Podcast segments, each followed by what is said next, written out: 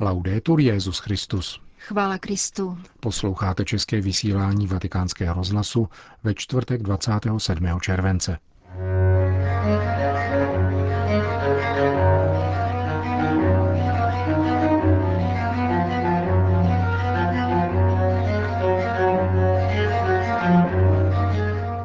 Papež vyjádřil podporu řeholnici věnující se transexuálním osobám. Francouzský primas navštívil irácký Mosul.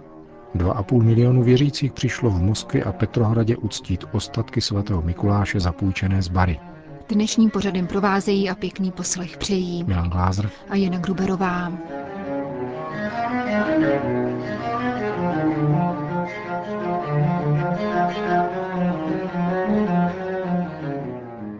Zprávy vatikánského rozhlasu. Argentina, Vatikán. Papež vyjádřil uznání a podporu řeholnici věnující se lidem označovaným za transexuály. Těmto lidem se věnuje argentinská sestra Monika Astorga, bosá karmelitánka z kláštera v Nekén ve střední Argentině. Ty i tvůj klášter jste blízké mému srdci, stejně jako lidé, s nimiž pracuješ, sdělil svatý otec mailem adresovaným této řeholnici. Učinil tak poté, co se dověděl o plánu sestry Moniky nechat postavit 15 příbytků pro transexuální osoby a otevřít pro ně domov důchodců. Papež František nepíše této argentinské řeholnici poprvé. V jednou z předchozích listů přirovnal osoby, se kterými je tato sestra v kontaktu, k malomocným Ježíšovi doby, kteří byli rovněž společností odmítáni. Povzbudili proto k vytrvalosti a pokračování v práci na těchto periferiích. Sestra Monika Astorga se narodila před 50 lety v Buenos Aires a této činnosti se věnuje již 11 let. Třeba, že je klauzurní sestrou a klášter opouští velice výjimečně. Těmto osobám se začala věnovat po návštěvě jedné mladé prostitutky, která přinesla do kláštera dar na kostel. Když byla otázána, zda jí může nějak pomoci, dotyčná odpověděla, pomozte mi vymanit se z prostituce. Později tato osoba přivedla mnoho dalších transexuálních prostitutek, které měly stejné přání vymanit se z tohoto prostředí. Karmelitánka je nejprve zavedla do kaple a vybídla k důvěřivé modlitbě. Mosul, nedávno osvobozené, ale také značně zničené irácké město, navštívil v těchto dnech kardinál Filip Barbarén.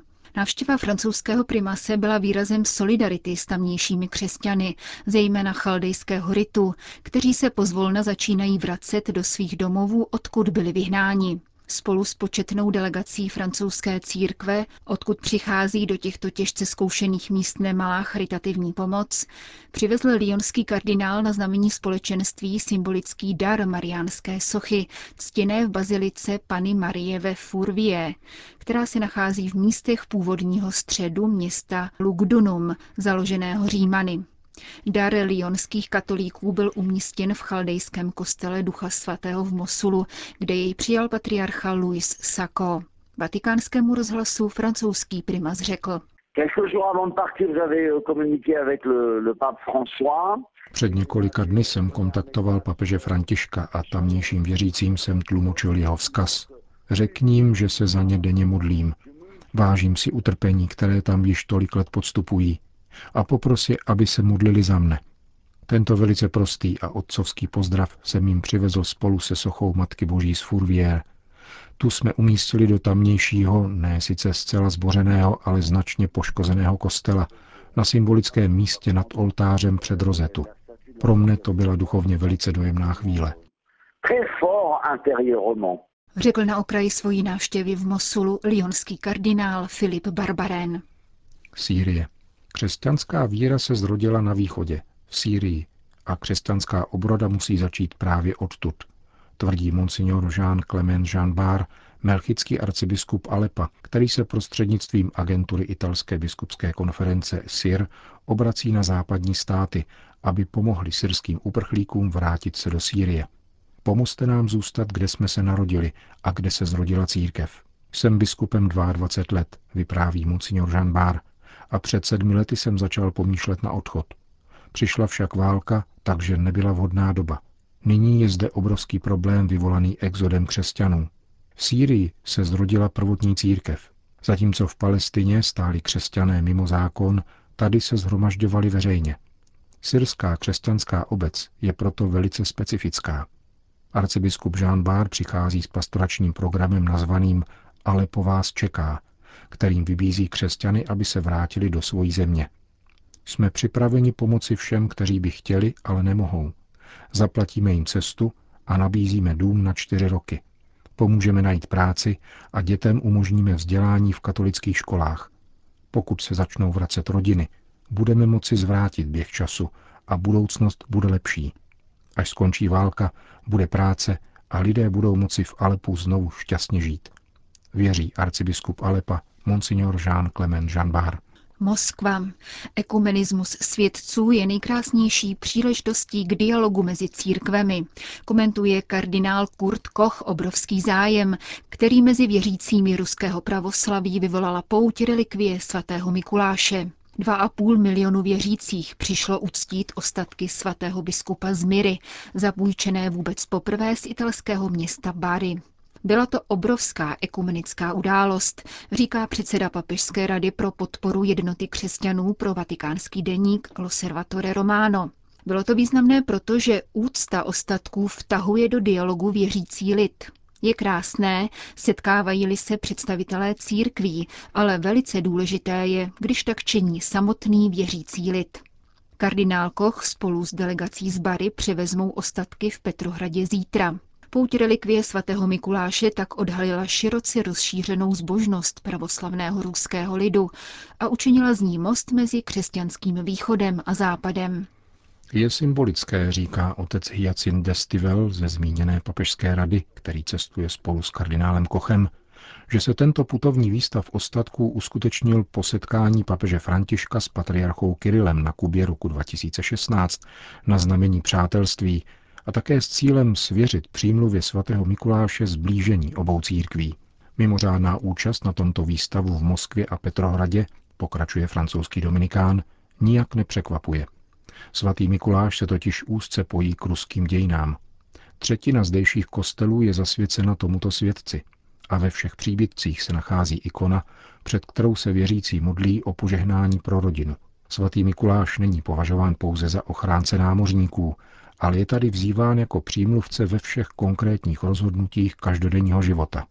Je to světec, který ukazuje správnou cestu, říká otec Destivel.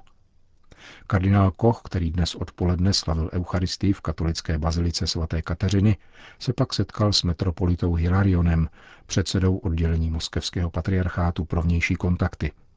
Zítra se předseda Papežské rady pro jednotu křesťanů setká s patriarchou Moskvy a vší Rusy Kirilem.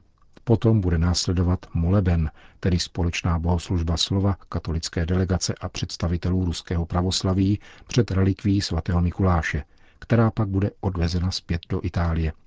V pátek večer budou ostatky tohoto světce uloženy zpět do stejnojmené baziliky v Bári.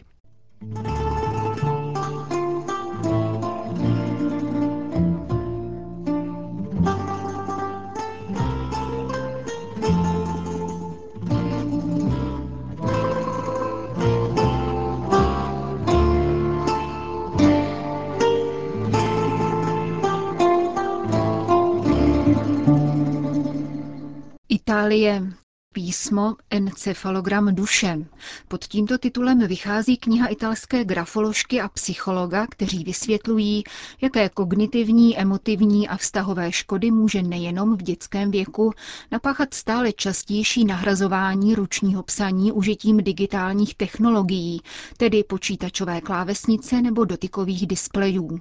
Řadí se tak k mnoha dalším studiím, které varují před nárůstem dysgrafie, zapříčiněným právě ztrátou jemné motoriky.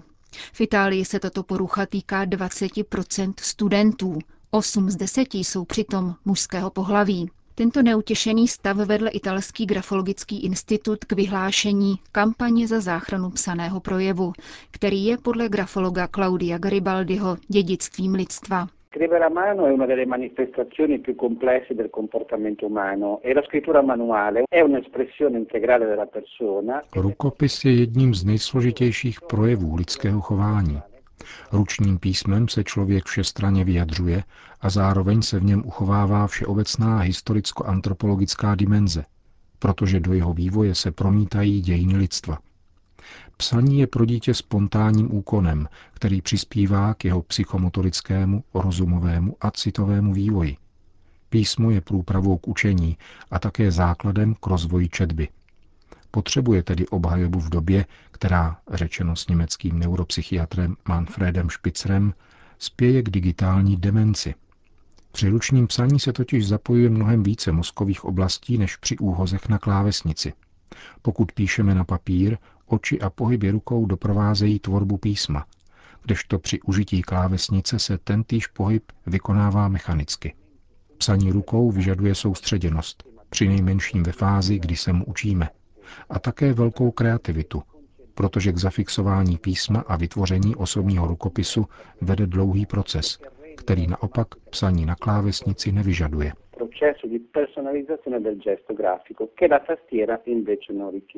Ve Finsku se ruční psaní nahrazuje užitím počítačů a tabletů.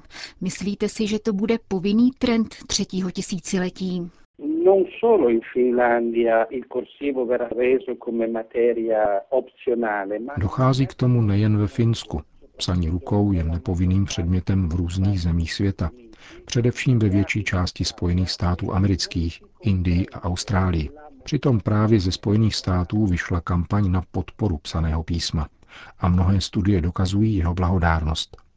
Reálné motivace tudíž budou spíše ekonomického rázu, tedy ve snaze informatického průmyslu o prodej jeho výrobků. Chybí širší reflexe tohoto problému. Je nicméně zajímavé vědět, že ředitelé firm ze Silicon Valley posílají své děti do škol, kde se psaní rukou jednoznačně vyučuje.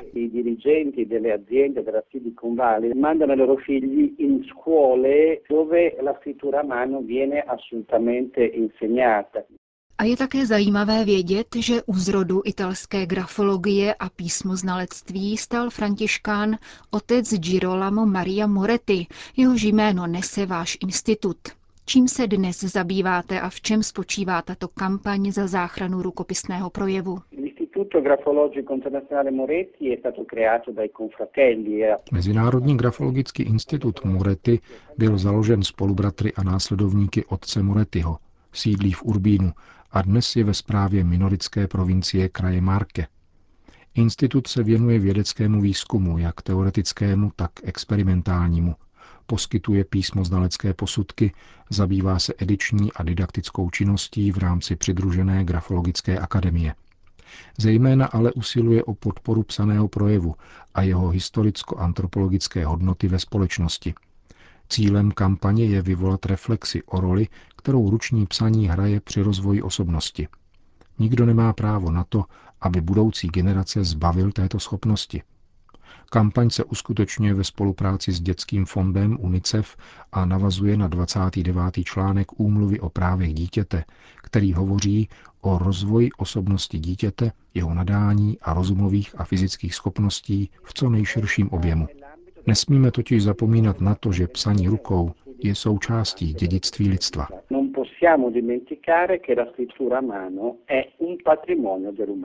Uvedl pro naše mikrofony grafolog Claudio Garibaldi, zaměstnanec Morettiho Mezinárodního grafologického institutu.